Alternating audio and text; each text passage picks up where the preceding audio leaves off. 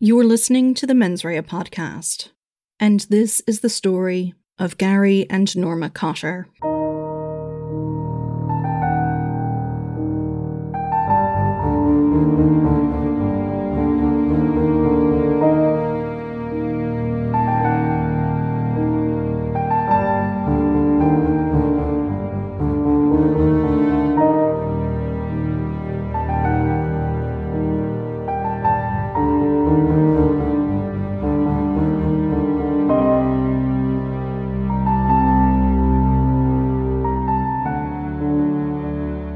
Midleton is a market town located in southeast Cork, just a 25 minute drive from Cork city centre.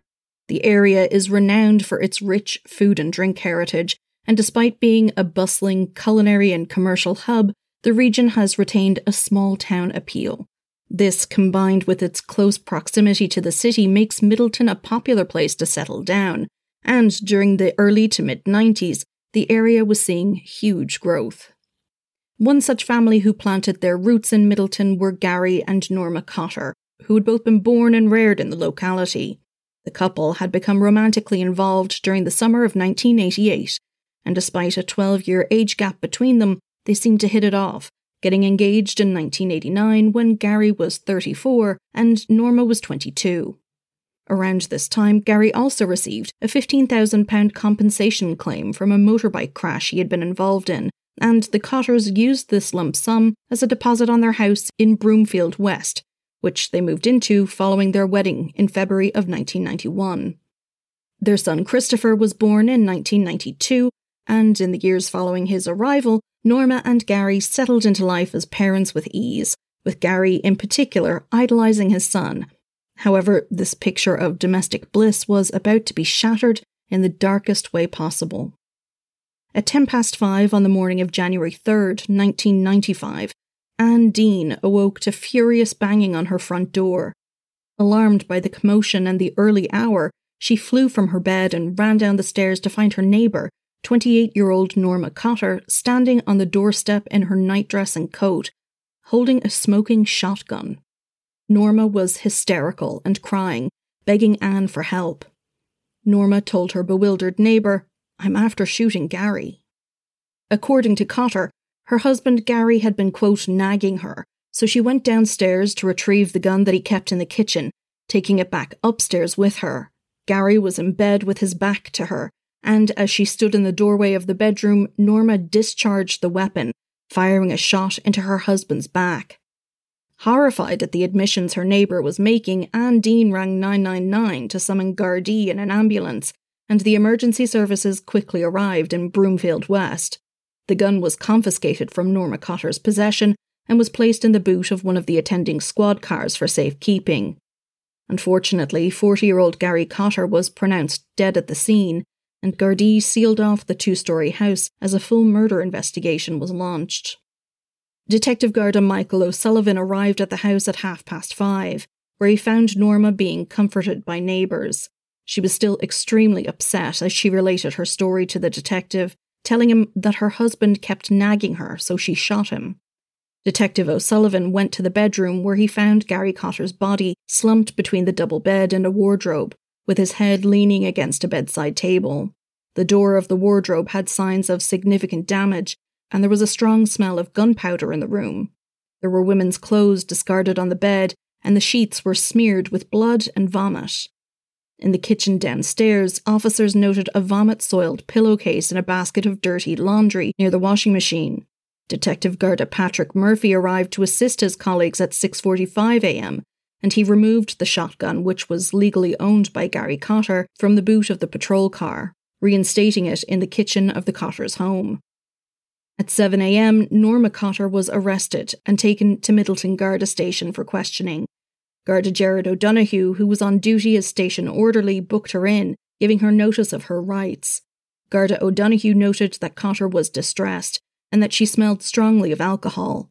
Upon telling Cotter that she was entitled to a solicitor, she responded, quote, What would I need a solicitor for? Sure, I shot him in the back. Garda O'Donoghue then cautioned Cotter and arranged for a solicitor to come to the station. As they waited for her legal counsel to arrive, Norma's father, Jerry O'Driscoll, turned up and was allowed to speak to his daughter, who was still highly emotional. He put his arms around her to comfort her, and she began to weep loudly. Jerry asked her why she had shot her husband, and Norma said that Gary kept nagging her, so she'd shot him. Gary, she said, had been arguing with her about collecting their son, Christopher, who was spending the night at his grandparents' house. Gary wanted Norma to collect him there and then, but she wanted to wait until later in the morning. Norma said she shot him, and she continued to weep as she repeated over and over that she was sorry. Gardaí took Norma to an interview room, and although her solicitor hadn't yet arrived, she agreed to be questioned. She began to detail the events of the previous night to the officers.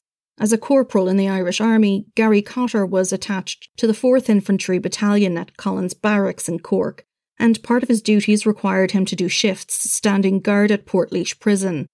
On the evening of January 2nd, he had come home from Portlaoise for a three day break. Norma's parents were due to look after their two year old son so that she and Gary could have a night out. They had spent the evening with friends in a pub on Midleton's main street before continuing on to a disco at a local hotel. Gary had gone home at around 1:20 a.m. saying he was tired, while Norma stayed on at the disco with their friends. She left the hotel once the disco finished and got a lift back to the house of a friend named Rose Fenton for a party, stopping at her own house on the way to pick up a bottle of vodka and a flagon of cider to bring with her. Norma told Gardaí that she had returned home from Rose's house at 4 a.m., and though she didn't remember getting undressed or going to bed, she recalled being in bed and talking with her husband. Gary began to argue with her about collecting their son, and she kept telling him that it was only 5 a.m. and that he should go back to sleep. At this point, Norma said she started to feel sick, but Gary had his leg locked over hers in bed, so she couldn't get up, and instead she vomited on the side of the bed and the floor. This infuriated Gary, and he kicked her out of bed while roaring and screaming at her. Norma said she had cleaned up the mess with a pillowcase and went downstairs to put the soiled cover in the wash pile. When she went back upstairs, she claimed she had gone to bed in the spare room, but that Gary continued to shout at her and berate her. Norma said she knew there was a shotgun in the wardrobe in their bedroom, but that Gary had removed a part from it, so it didn't work. Instead, she said, she went downstairs to the kitchen and took down the gun that was on the top of the cabinets. She told the officers that she had purchased the shotgun for £500 from a local firearms dealer and had given it to Gary for Christmas as he was a keen hunter. After retrieving it from its storage place, she loaded the cartridges into the barrel and went back upstairs. Norma continued, quote, I pulled the trigger. When I shot him, he just sort of jumped up this way and said, Oh, Jesus Christ. I saw the blood and ran. I didn't mean to do it, I just wanted to frighten him. She told investigators that she wasn't sober at the time, but she wasn't, quote, flaming, and lamented that if she had been sober, she wouldn't have done what she did. Norma maintained that she had only wanted to frighten Gary and that she had no intention of hurting him. On inspection at the station, Gardaí noticed two bruises on Norma's body, both of which she claimed had been caused by Gary. Her husband, she said, would become physically aggressive when he had whiskey taken and a few nights previous he had pushed her and she had fallen against a wooden cot. The second bruise was caused a week earlier under similar circumstances when she alleged Gary pushed her into the Christmas tree. When asked if their marriage was a happy one, Norma told the officers that it was, quote, not brilliant, but you could live with it. Norma's solicitor arrived 20 minutes into her interview and brought the questioning to a halt. After some consultation, Cotter gave a written statement in which she said she did not want to make any further statements on the matter. She was later released without charge, and Superintendent Vincent Riley, who was heading the murder investigation, told the press during a briefing that a file would be sent to the DPP in relation to the case. The file would be sent as soon as possible, and any charging decisions would then rest with the DPP. However, the superintendent was keen to stress that the investigation was in its infancy and that all avenues would be fully investigated. He said there were still a lot of inquiries to be made before the Garda file in the case would be completed. Meanwhile, forensic experts from the Garda Technical Bureau travelled from Dublin to process the scene, spending a considerable amount of time examining the bedroom in which the body was found. State pathologist Dr. John Harbison also travelled to Midleton to carry out a preliminary examination of Gary Cotter's body before it was removed to Our Lady of Lourdes Hospital in Midleton for a full post mortem. Dr. Harbison ultimately determined the cause of death as the result of a single shotgun wound to the chest. Gauging the location and trajectory of the injury, the pathologist established that when shot, Gary Cotter was turning away from the gun that was fired at him and that he was stooping forward at the time. Continuing their investigation, Gardaí conducted house to house inquiries in the Broomfield area, keen to get a sense of the Cotters' relationship from the people that knew them. Gary's death shocked the local community, who knew him as a doting father with a quiet manner, bordering on shy at times. Friends who had been socializing with the couple on the night of the shooting were equally surprised, as they said that the couple were in the best of form and were clearly enjoying their night out together. On Friday, January 5th, Gary Cotter was buried with full military honours following a requiem mass at the Church of the Most Holy Rosary in Midleton. Norma Cotter attended the service, spending much of it inconsolable as her parents comforted her. More than a thousand mourners were present at the removal. Gary's coffin was draped with a tricolour, and his comrades formed a military guard of honour, as members of the military police acted as pallbearers. The funeral was attended by senior members of An Garda Síochána, along with representatives from the Oireachtas and many other local organisations in Midleton. Full military honours were recorded, with a firing party discharging shots over the grave as army trumpeters sounded the last post. Eleven months later, Norma Cotter was charged with the murder of her husband and was later released on bail to await trial. Norma Cotter's trial opened at the Central Criminal Court in Dublin on October 21, 1996, with Mr. Justice Vivian Lavan presiding. In his opening statement on behalf of the DPP, Mr. Michael Feehan, senior counsel, told the court that the killing of Corporal Gary Cotter was, quote, a tragic and sad case. He informed the jury that they would hear how Norma Cotter had shot her husband in the back as he lay in bed in the early hours of January 3, 1995, killing him.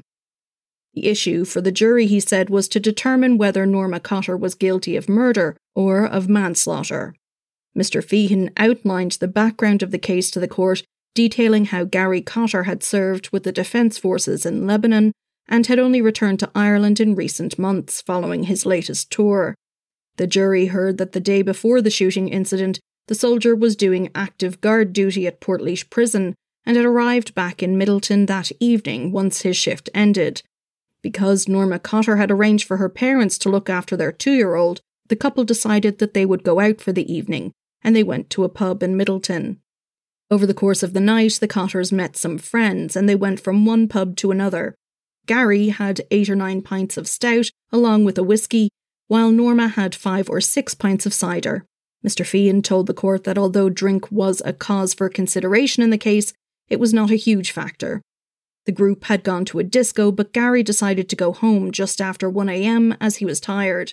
Norma, on the other hand, had stayed out, and when the disco finished, she got a lift back to her friend's house for a party, stopping at her own home on the way to pick up more alcohol.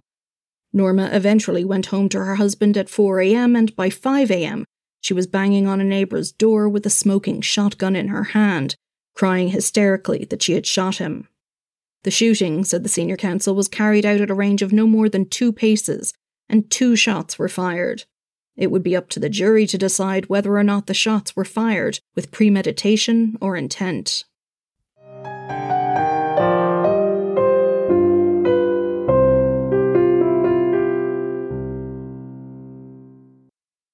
The first witness to give evidence in the trial was Sergeant Sean Donovan, who was on duty at Midleton Garda Station when Cotter was brought in for questioning.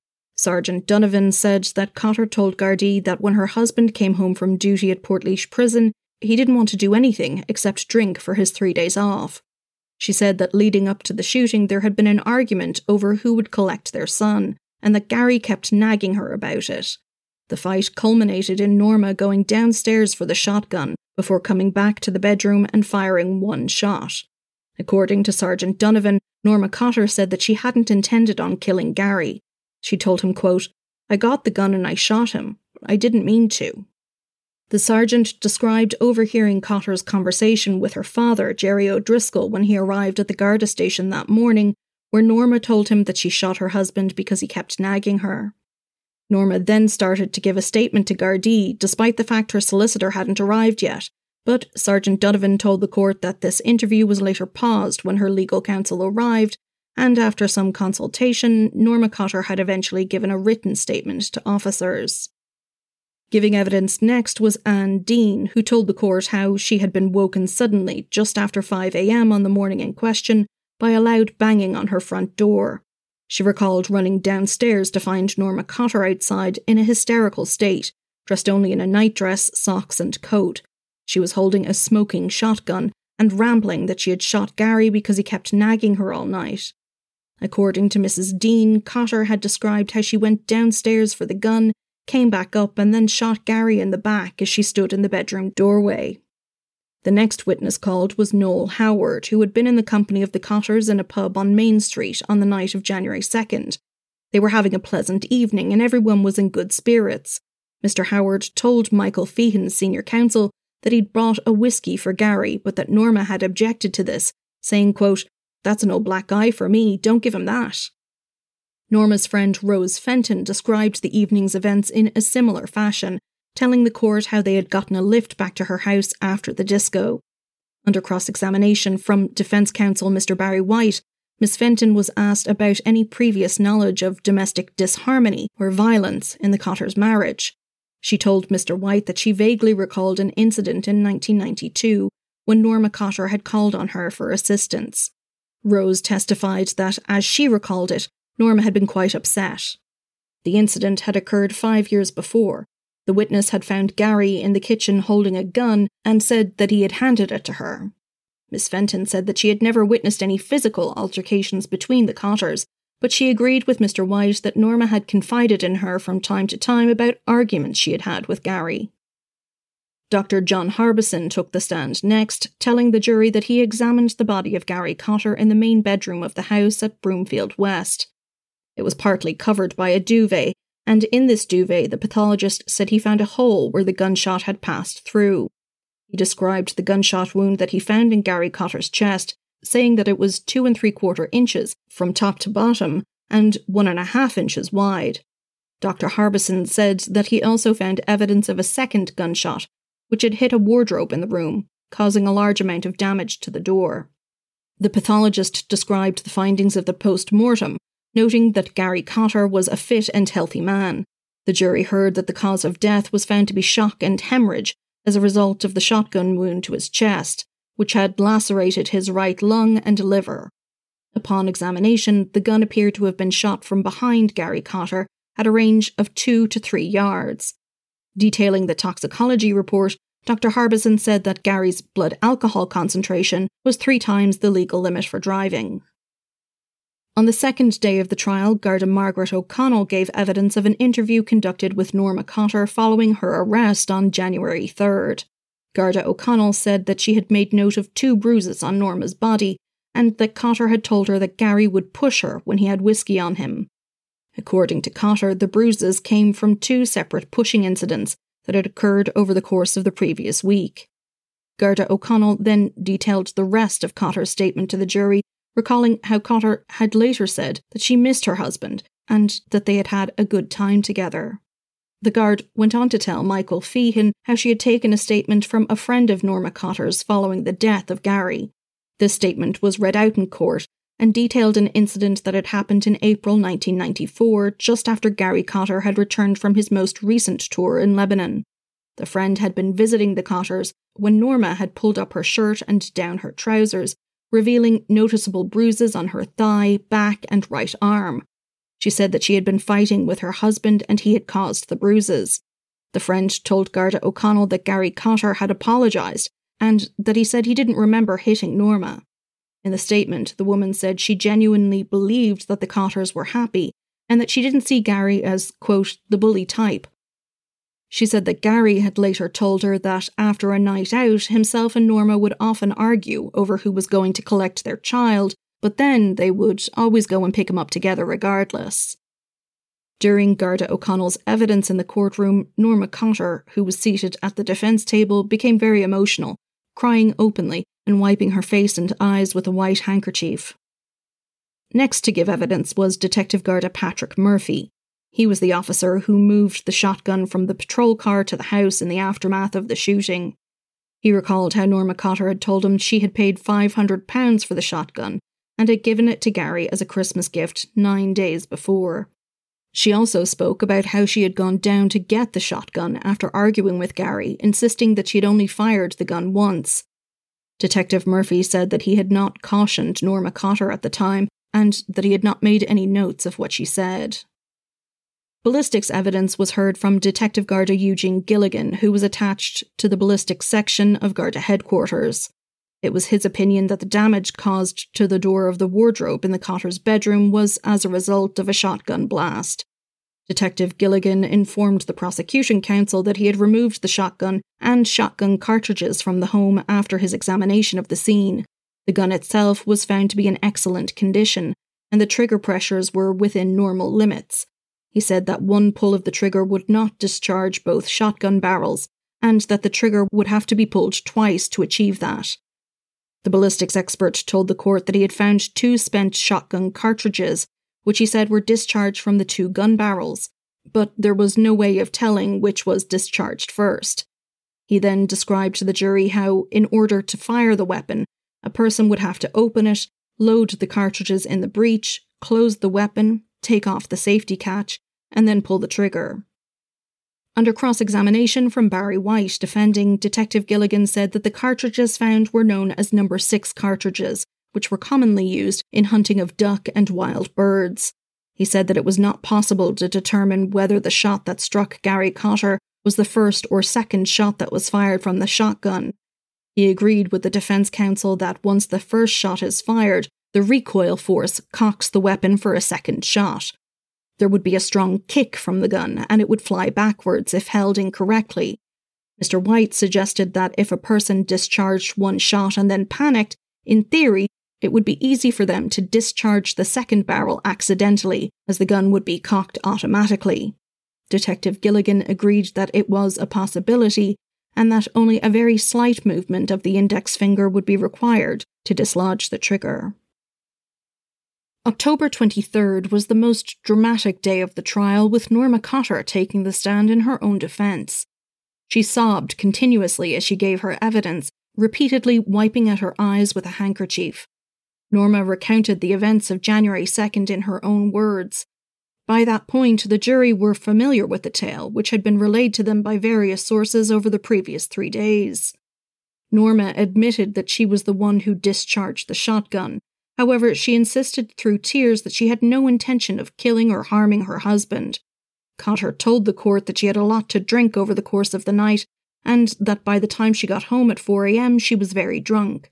She couldn't remember getting home or undressing, but she did recall lying in bed with Gary and arguing with him about collecting their son. According to Norma, Gary got, quote, quite saucy and kept telling her to go and get the child. She started to feel queasy, but Gary put his leg across hers and would not move it, and as a result, she could only lean over as she got sick over the side of the bed and onto the floor. Cotter told the court that her husband then physically kicked her out of the bed and she had gotten a pillowcase to clean up the vomit. Gary continued to scream at her about collecting their son as she went downstairs to put the pillowcase in the wash basket. When she came back upstairs, Norma said that she went into the bed in the spare room but Gary was still roaring. She claimed that she didn't recall going downstairs for the gun, but accepted that this is what had happened. The next thing Norma remembered was being upstairs with the gun. She wept as she testified, quote, I wanted Gary to leave me alone. I just wanted him to stop roaring at me and hitting me. All I wanted to do was go to bed, and he wouldn't leave me. She had been facing Gary in the wardrobe and remembered the bang that the gun had made when she pulled the trigger. Norma admitted she pulled the trigger of the gun once, but she didn't recall a second shot going off. Cotter told the jury that she didn't know how to hold a gun, but she thought that she had held it down by her side. Sobbing, she recalled the moment she realized that her husband had been shot, saying, quote, The room was dark and I think he jumped up or forward, but I'm not sure. Norma then ran to Dean's house to get help. She told the jury that she wanted to get help for Gary because she didn't want to hurt him. Recalling her arrest, Norma said that she was shocked and crying and that she didn't understand what had happened. At the station, she tried to answer the officers' questions as best she could, but they kept repeating the same questions, and Norma said she couldn't understand what they were saying. Speaking about her marriage, Norma Cotter said that her husband was a lovely man when he was sober. In an article published in the Irish Examiner, journalist Mary Carolan wrote how Cotter's voice caught in her throat as she explained to the court how Gary's mood was affected when he drank. She testified, quote, he got quite violent when he drank whiskey, but most of the time he was grand. She claimed that at times Gary would go on drinking binges and that, on the night of the shooting, he had been drinking whiskey. Norma recounted a previous incident that had occurred in January of 1992 when she was pregnant with their son.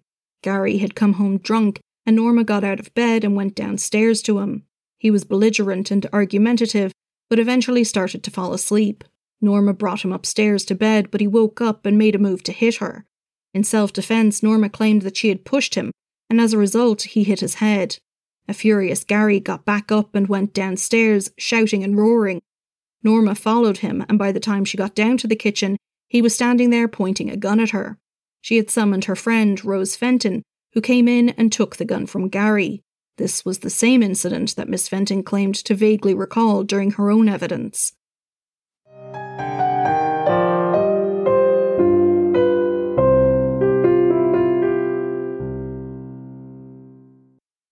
Following the birth of their son, Norma said that Gary had, quote, cooled down a lot, and then he went on overseas duty from November 1993 to April 1994. During cross examination by prosecuting counsel barrister Fergal Foley, Cotter said that she didn't know if her husband was an alcoholic, and that she never thought of seeking help for him. She told the court that her husband would go shooting for fun, and that he had owned a gun when they got married. Norma said she hadn't much experience in handling the weapon and had never cleaned it or gone shooting with Gary. Mr. Foley asked Norma about what she had told Gardaí after her arrest, and, in particular, her choice of words when recounting the argument the couple had in bed in the early hours of January 3rd. The prosecutor said that she had told Gardaí that Gary had pushed her, but when she described the incident in court, Norma had insisted that her husband had kicked her. Cotter responded by saying that she had tried to the best of her ability to be truthful and accurate when answering the questions put to her by Gardaí. She said that Gary had, quote, pushed her with his leg, and that investigators had not asked her how she was pushed, so this accounted for the discrepancy. With this, Norma Cotter's evidence concluded, putting an end to an emotionally fraught day on the stand. In his closing speech to the jury, Fergal Foley produced a shotgun, demonstrating step by step the conscious process that Norma Cotter had to go through to fire it. She would have had to open the gun, load the cartridges in the breech, close the weapon, take off the safety catch, and then pull the trigger. Mr. Foley said that there was no issue of provocation, self defence, or accident in the case. Gary Cotter had been shot in the back while in bed, and therefore the jury could conclude beyond a reasonable doubt that Norma Cotter had murdered her husband. Drunkenness was not an excuse. Barry White, defending, told the jury that the Cotter's marriage had had its ups and downs. Gary Cotter liked to drink, but certain drinks did not agree with him. On the night of the shooting, Mr. White said that Norma Cotter had consumed a lot of alcohol, and although he was not suggesting it offered a defence, the senior counsel said that it did have an impact on his client's state of mind.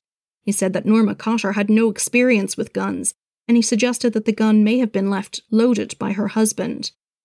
Addressing the issue of the number of shots fired, Mr. White had an explanation for why Norma Cotter only recalled one shot, he said that the first shot could have happened when she aimed the gun at the wall, and when it discharged, she panicked and a second shot was accidentally released, hitting Gary Cotter. Mr. Cotter had undoubtedly died at the hands of his wife, but she was adamant that she did not intend to injure or kill him. Barry White said that Norma Cotter was, quote, no murderess, and that the correct verdict was not guilty of murder but guilty of manslaughter. Mr. Justice Lavan charged the jury of six men and six women, telling them that they could return one of two verdicts guilty of murder, or not guilty of murder but guilty of manslaughter. The jury then retired to consider their verdict. They deliberated for two hours before going back to Justice Lavan to request the testimony of Norma Cotter, Rose Fenton, and Anne Dean. This testimony was read to them the following morning, and they resumed their deliberations at lunchtime. At 20 to 6 that evening, they told the judge that they had reached a majority decision, and Norma Cotter was brought back to the court, red eyed. The foreman read out the verdict, saying it was a 10 to 2 decision, finding Norma Cotter guilty of murder. On hearing this, Cotter broke down, slumping back in her seat as she sobbed uncontrollably. Mr. Justice Lavan then asked Norma to stand, saying, quote, Norma Cotter, you have been found guilty on the first count, namely that you did murder Gary Cotter on January 3, 1995. He told her that he had a duty to impose the mandatory sentence of imprisonment for life. Norma Cotter's father, Jerry, leaned over his seat and put his arms around his daughter as she wept inconsolably, and her brother also took her hand in support. Supporters and relatives of Gary Cotter stood quietly at the back of the court as the sentence was handed down. They later spoke to Aileen Quinlan, writing for the Examiner, telling her that they bore no malice to Norma Cotter and that they were, quote, concentrating on doing the very best they can for Gary's son, who is now facing life without his father and many years without his mother. Following Cotter's conviction, an article appeared in the Evening Echo suggesting that Norma was known locally to have a violent streak, having previously hit a man over the head with a bottle after he made a comment to her in a Midleton pub, but no charges had ever been brought in relation to this alleged assault. In 1999, after spending almost three years in prison for the murder of her husband, Cotter launched an appeal against her conviction. Reporting for the Irish Independent, John Maddock wrote that the basis for the appeal was a claim by Norma Cotter's legal team that the trial judge, Mr. Justice Lavan, had erred in his charge to the jury. Before they began their deliberations, the judge had told the panel of six men and six women that there was an onus on Cotter to satisfy them as to the truth of her evidence. However, this statement was not accurate, as the burden of proof always falls to the prosecution. The three appeal judges found that the original trial judge had erred in placing the onus on Norma Cotter to satisfy the jury, and they found that the statement from Justice Lavan had likely weighed heavily on the minds of the jury as they deliberated. As a result of this oversight, Cotter's conviction was overturned by the Court of Criminal Appeal and a retrial was ordered. Norma Cotter was released on bail pending a new trial, and she returned to pick up her life in Midleton where she left off, living in Broomfield West. She got a job waitressing in a restaurant, and in the lead up to the retrial, she gave birth to a daughter, though the relationship with the baby's father didn't last. The retrial was scheduled for December 2003, and Cotter again pleaded not guilty to the murder of Gary Cotter. A jury was sworn in, but just before the proceedings opened, Norma Cotter changed her plea to guilty of manslaughter, and this was accepted by the prosecution, avoiding the necessity of the trial. She returned to court for sentencing the following week and was handed down a three and a half year term for the manslaughter of her husband.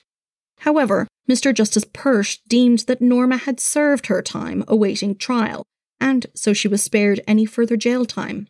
In sentencing, the judge said that there were, quote, times when the court's punishment must be tempered with some mercy and compassion.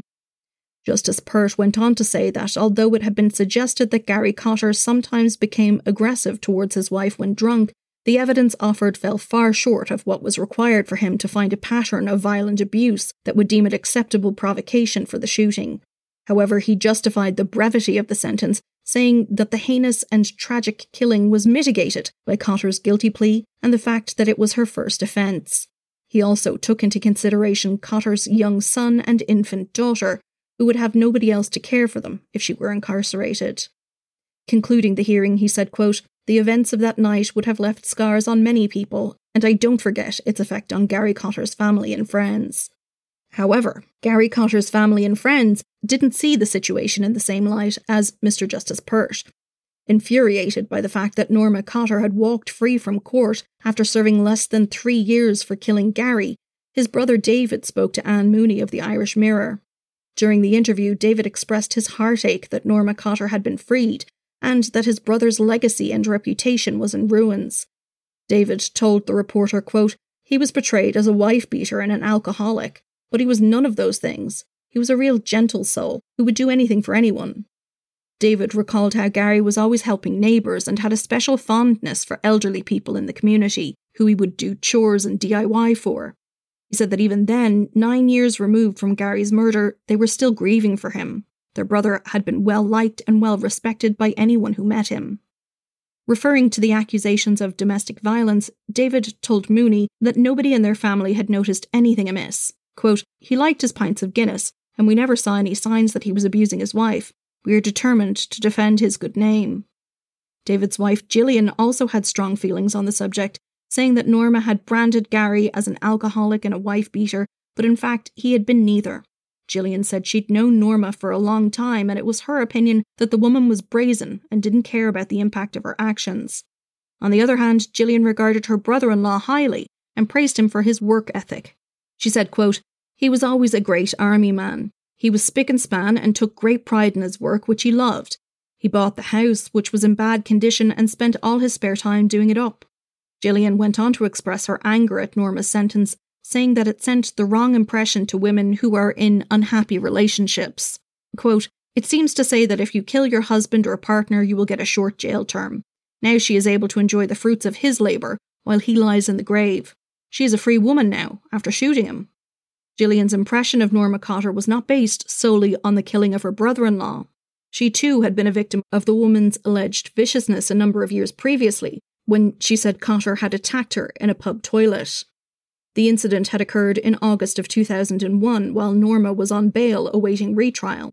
The two women had crossed paths in a bar in Midleton, and Gillian claimed that Norma followed her into the pub toilet and started a row with her. According to Gillian, Norma had grabbed her arm and bit her. A friend of Norma's had intervened and got between them to break it up.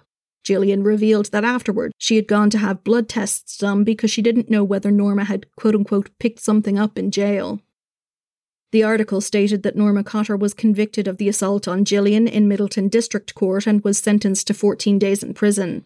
Gillian said that at the time of publishing, she still had the marks on her arm from the bite. David said that the ongoing pain and suffering for their family was compounded by the fact that Gary's killer was back living in their midst, getting on with her life. Quote, Midleton is a small place. It's impossible to avoid people, so we're going to have to live with meeting her on a regular basis. She lives on the same road, so it's going to be very hard to cope. We have to live with the fact that Gary's life was only worth the two and a half years she spent in prison. The only thing we can do is try to accept what happened and get on with our lives. Thank you for listening to Mens Rea, a true crime podcast. You can find us on Facebook, Twitter, and Instagram at Mens Rea Pod, or you can send an email to mensreapod at gmail.com.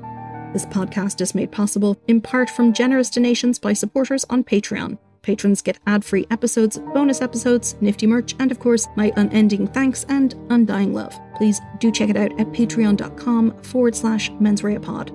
Our theme music is Quinn's song The Dance Begins by Kevin MacLeod. Additional music is by Wahneta Meixsell and Kevin MacLeod.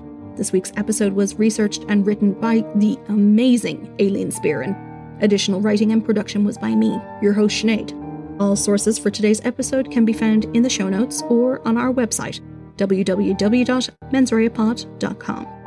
And so, till next time, don't do anything I wouldn't do.